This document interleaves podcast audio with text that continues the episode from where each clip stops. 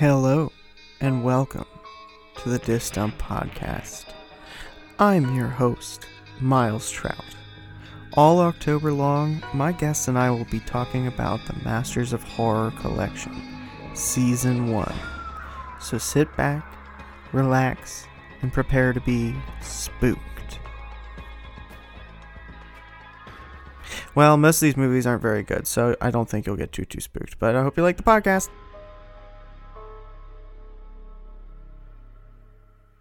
This episode, we're going to be talking about the movie Jennifer, directed by Dario Argento. So, this is the Masters of Horror film from 2005. It has a bunch of things on the checklist. Let's be honest here. Uh, creepy song, check. Bad generic music on the radio, check. Jump scares, check. Uh, naked ladies, check. Ugly people, check. And bad things happening to good people. So this movie is about a cop. His name is Frank. Frank is a cop at the beginning of the movie, and uh, he has a partner who's a total dope. And they decide to sit and eat Chinese food along the side of a road. Looks like they're in a desert, but apparently they're not. They're by some docks. And what happens is a guy drags this girl across the docks and bends her over like he's about to kill her with a meat cleaver. And of course, Frank sees this all going on, but his partner is too busy listening to generic rock songs loudly to be disturbed by all this craziness that's happening. So Frank goes and he tries to stop the guy from killing the girl. And the guy says, You don't know what she is. And he pulls out a meat cleaver from his pocket and he's about to give it the old swing. But Instead, Frank shoots him in the heart. Perfect shot. Just bam, right in the heart. And Frank runs up to check and make sure he's alive. And there's a jump scare. Boom. The first jump scare of the movie gets me. I was like, oh shit. And uh, the guy grabs Frank and he goes, You don't know what she is. And then he dies. And then he turns to the girl who is the epitome of butterface. I know it's a sexist term, but you guys know what a butterface is, right? Everything's hot, butterface. Well, this lady, her name is Jennifer. I'll spoil that now. That's why the movie's called Jennifer. Her face is super jacked up. She has big, crooked, nasty, spiky teeth. Her eyes are as black as night, and her lips are lasagna. They basically look like lasagna. They're just all messed up and goofy gooey, lots of gooiness. So yeah, she uh, she looks at him and he's like, "Oh Jesus," and she goes to the insane asylum for whatever reason and he calls for the cops and stuff and he's like i can't believe i killed a man.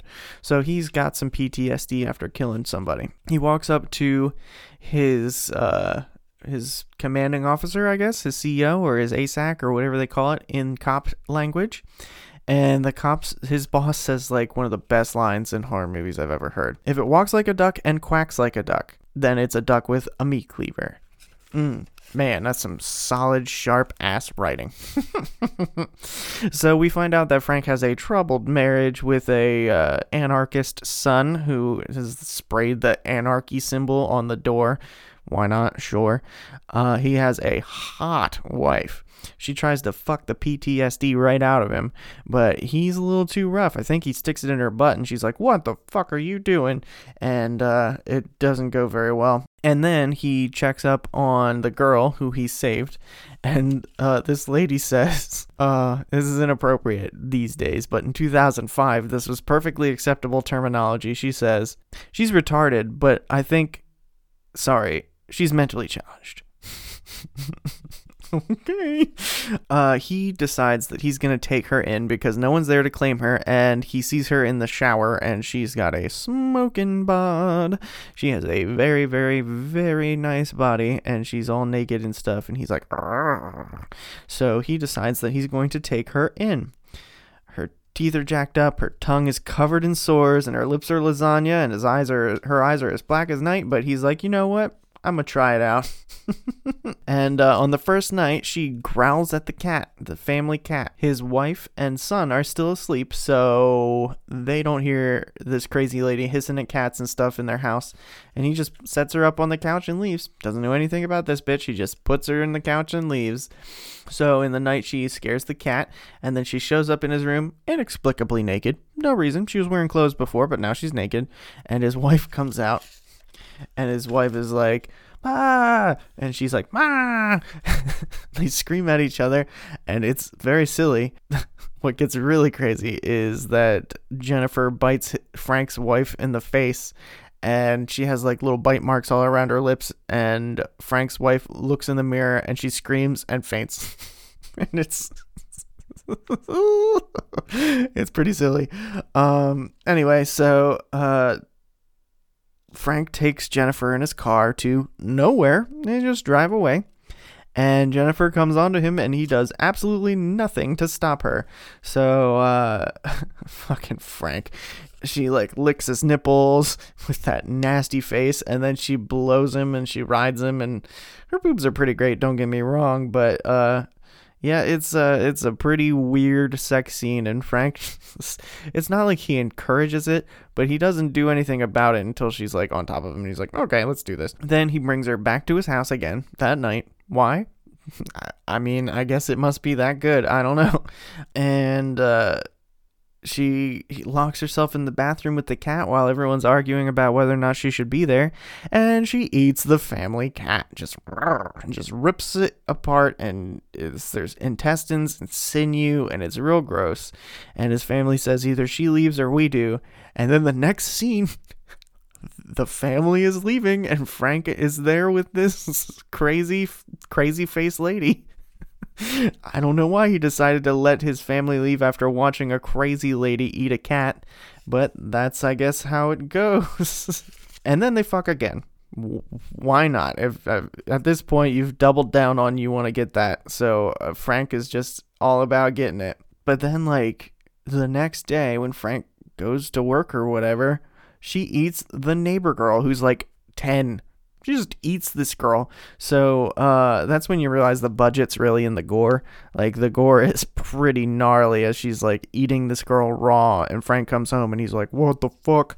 So he goes to the circus where apparently you can find a hitman. Find the hitman in the circus, or he was trying to grab her or what. But he sells Jennifer to this dude to go and get Jennifer out of his house so he can never see her again, whether she ends up as a circus freak or if he kills her. I don't know exactly what the plan was, but the word circus was written really big next to this dude's head, so I'm assuming he was selling her to the circus. But she's not there when he gets home. Instead, Frank figures out that she killed this the circus guy and folded him up and put him in the fridge. Uh, so then Frank is really having a hard time and he starts digging holes in his backyard, night digging, which only innocent people ever night dig. Am I right? So he's night digging, and I'm asking myself, why is this dude digging himself deeper and deeper into this hole? This metaphor is very bizarre because he's burying a 10 year old girl and a crazy circus man with a mustache. So, and he's doing this because he likes the sex with this girl? Is that what's going on? I mean, no sex is that good. But then again, his wife did say that it had been a long time. And like, I know it gets kind of crazy after a long while of not getting laid. Once you find a sexual partner for the first time in years, it can get pretty dire. Like, you want to make sure that you secure it so you can continue to have sex and you're willing to do almost anything to keep it going. Like, pretend your favorite band is I Prevail, or smoke cigarettes, or go ice skating, or you can drive an hour to be with somebody, or um, you cover up murders and hide the psycho in a cabin in the woods, which is what Frank does. So I mean, I guess that was what it was all about for him was sex, which is just crazy to me. I don't understand why he's doing this. So uh, he goes to the grocery store where this Botox queen is like the manager. She just is, has had a lot of work done. Whoever this lady is, she looks familiar. She's probably famous, but either way, she's uh, she definitely has had a lot of work done. And so he gets this job at the grocery store. Lady does not ask what his name is. She just gives Frank a job there because I guess he can't be a cop if he's harboring a murderous, crazy faced, lasagna lipped lady who likes to eat people alive. Again, I'm not sure any sex is that good, but he seems to think so. so he's on the lam and he takes her to the woods and moves into a cabin and uh, gets a job as a guy who moves boxes at a grocery store. I've done that. It's not that bad, but it's not a fun job. It certainly doesn't pay as well as being a cop. Anyway, so uh, he brings home some sausages, and Jennifer drools over the sausages like a hoe that she is. Just kidding. That's that's misogynistic and dark and mean, and I should never judge somebody, especially not someone who uses sex to then manipulate their situation into eating human beings. So Jennifer follows him to work the next day and watches him talk to Botox Lady and sees that Botox Lady has a son. And for some reason, Jennifer has a hoodie that has inexplicably appeared out of nowhere. He, she's able to follow a car out of nowhere. I don't understand how she can just follow cars great distances and end up in the same destination, but she did. And uh, so she sees what's going on there and she devises her own little plan. So this kid goes to a party where there's generic heavy metal playing very loudly, which is pretty good actually, but I've never experienced a party where the whole group socially accepted heavy metal to be playing at a party. But who am I? What do I know? I just live in the real fucking world. Anyway. So uh, there's a whole bunch of bad acting that happens, and the kid from the grocery store sees Jennifer hiding out in the distance, and she starts to run away. So he chases because that's what smart people do: is chase women into the woods. So he chases her, and she spins around, and she grabs him by the throat and strangles him. And he doesn't resist at all whatsoever. There's no resistance. He's just like, "Don't, uh, don't run away," and um she is eating him alive.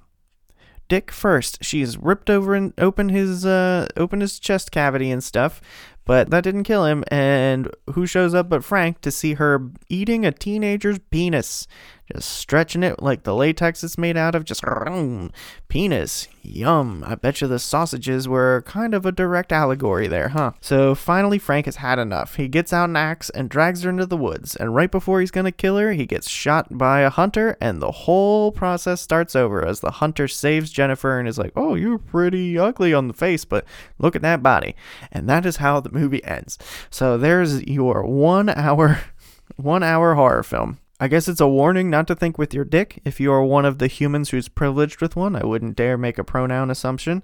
But um yeah, so it's it's a warning not to think with your dick or it might end up getting a whole lot of people eaten alive because your dick has the power of persuasion like no other. so, and at the very end it goes, "You have been watching Jennifer." And that's how the movie ends. So then I watched the special features, right? So um, Dario Argento, he's uh, he's a famous dude. Uh, I'm sure I explained exactly what he's done in the past, but he speaks Italian, so I'm going by what the uh, what the subtitle said here. But he said, "I did not make this movie for TV." Nobody said it was for TV, so I didn't make it for TV. I worked freely almost without any censorship. So he put a lot of emphasis on the almost. So somebody told him he couldn't put something in and he didn't want to say who. But it turns out that this is based on a comic book from the 1970s. The main actor, whose name is Steven Weber. So Steven Weber is the main actor in this movie. He's also probably most notably from the Shining remake that was on TV a few years ago, and by that I mean 15 years ago. Oh my god. Anyway, um, so he read this comic when he was a kid, and he was absolutely uh, drawn in, shall we say, pun intended, by the way that that Bruce Jones and whoever else worked on this comic book, Jennifer, he was super into how they drew her naked body. So as a kid, he this stuck with him for the rest of his life to the point where he wrote a screenplay based on the comic book that was only a few pages long. Dario Argento read this comic and he was like, okay, sounds good. Let's do it. And he did all of his pre production on the internet. Can you imagine a world where you can do pre production on the internet? Well, this is 2005, and it didn't happen a whole lot back then. So he was just like, I was in Rome. I couldn't come and like scout locations and stuff. And I don't think anyone can work very well this way on the internet alone. This is just not an acceptable way to work but he he compared this movie to a couple other movies. He compared it to Beauty and the Beast, but it's reversed, which I can kind of see. And uh, he basically was just talking about how sex drive was more important for men than women, and that's why the movie was more based on sex. Uh, but he says Jennifer is like a powerful drug that he cannot free himself from, and that's where all of his frustration comes from. Not her eating people or anything like that. That's not a source of frustration, right? Right. Um, but the the actress is super beautiful before all the prosthetics and stuff go on. Anyway, another movie that he compared this to is obviously Frankenstein because there's a monster person that is trying to be inducted into society, but particularly when she ate the like 10-year-old girl, that was like the most obvious comparison to Frankenstein that he could come up with. Dario Argento came here from Italy and made this movie completely on his own. He said, There isn't anything easy about making a movie, but I didn't bring any assistance of my own from my country. I was completely alone. But adventures are to be experienced fully by yourself without fear. And I think that's a good uh, that's a good way to look at some experiences in life is if you bring a bunch of people you become the chairman of those people or you just are a member of those people. If you do something, if you travel or you do something completely by yourself that is an adventure, you get your fullest extent out of just being by yourself and doing what you want to do and handling it how you can handle it. Brave. It's a brave move, but I actually really like that kind of philosophy that he seems to have. So apparently the film was shot in order according to him, but the other people in the special features disagreed, so I don't know if that's true, but he said it was filmed in order because he just likes to film that way and that's his style. So I thought that was interesting and he says, "This film is unique in my career of filmography. I'm very fond of it." And I think where he's coming from is that the actual framing of the images in the movie come directly from the framing of the panels of the comic. It's actually pretty well, it's like a pretty cool homage to a comic book from the 70s that I've never heard of, but they were showing like panels from it and stuff, and they definitely nailed it. Like, even down to the gore is real sinewy and stretchy and just veins and intestines and just sticky and wet looking and they really nailed the gore the same kind of imagery that the comic book had very interesting um steven weber the guy who wrote the adaptation of it and then gave it to other actual writers who turned it into the script he's the guy he seems like he's the brain trust behind all this frank is the main character and um, he said that the story is overall simple in structure but visually a noir film nightmare. I thought that was a pretty good quote. The comic featured graphic sexual content and cannibalism, which is why she was eating a dick at the end. I don't know why I wrote that here, but apparently that's what uh, Frank was talking about. So uh, I want to know where that kid ended up because he was not dead at the end of the movie. like, what the fuck happened to him? So she's like eating the dick, and he's like, "Ooh, oh, I don't feel good. Oh, I'm dying. I'm a bad actor. I'm dying." And she's just straight up eating his dick at the end, and then he he uh, Frank drags her out into the woods. So what happened to that kid? If Frank got shot by the hunter, and she like seduces the hunter, and they go away. Is that kid just gonna die from dick and chest bleeding. I don't. That's fucking not a pleasant thought. Jennifer was played by an actress named Carrie Ann Fleming, who uh, she's a very beautiful lady. She didn't know anything about Dario Argento before taking the role, but she f- became quite fond of him because he would call her every day to make sure she was sticking to her diet. I mean, I guess that's one way to direct, am I right? So she was really excited to work with the makeup people because they also worked on Evil Dead and Army of Darkness and stuff. So there were obviously some heavy hitters in this series when it came to making these films. Uh, when asked about the nudity that she has to do constantly in this film, she said, The character would not be embarrassed by nudity, so it would be inappropriate for me to be nervous. But also, I have to protect myself and perform. So, I mean, she was very exposed, she said, and that it was the three women who were kind of her handlers when during her nude scenes that made her feel more comfortable. I think that's a pretty bold directing decision is like to think about what it would be like to be a naked woman on a set full of men and coming up with ways to make her more comfortable that seems like an actually like really thoughtful thing to do on his part so when asked to describe jennifer carrie ann fleming said that she is pure innocent revengeful, loyal, sexual, hungry, sometimes literally, and vulnerable, which I think is actually probably a pretty good way to describe this character. Carrie Ann Fleming is, she seems like a really sweet lady.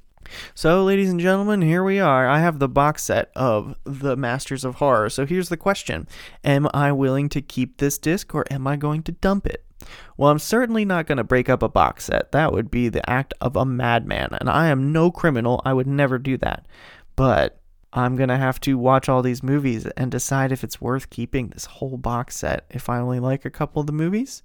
I don't think that's going to be the case, but either way, would I? Is this a check mark in the positive or the negative? Is this movie good enough to keep? I'm not gonna lie, I don't. This was not a good movie. this is not a good movie at all. It's nice to look at some boobs, don't get me wrong, but I have the internet. Like, I don't, I don't need to watch horror movies to see boobs. Interesting film. Learned a lot about horror movie making and stuff. Uh, it's it's interesting. Would I watch it again anytime soon? No. So this is a check mark in the bad. Sorry, Masters of Horror, but this one is not working out for you. Well, uh, there you have it, folks. I hope you enjoyed it. I'm looking forward to this month. It's to be crazy, and you're to hear a lot of me. Bye.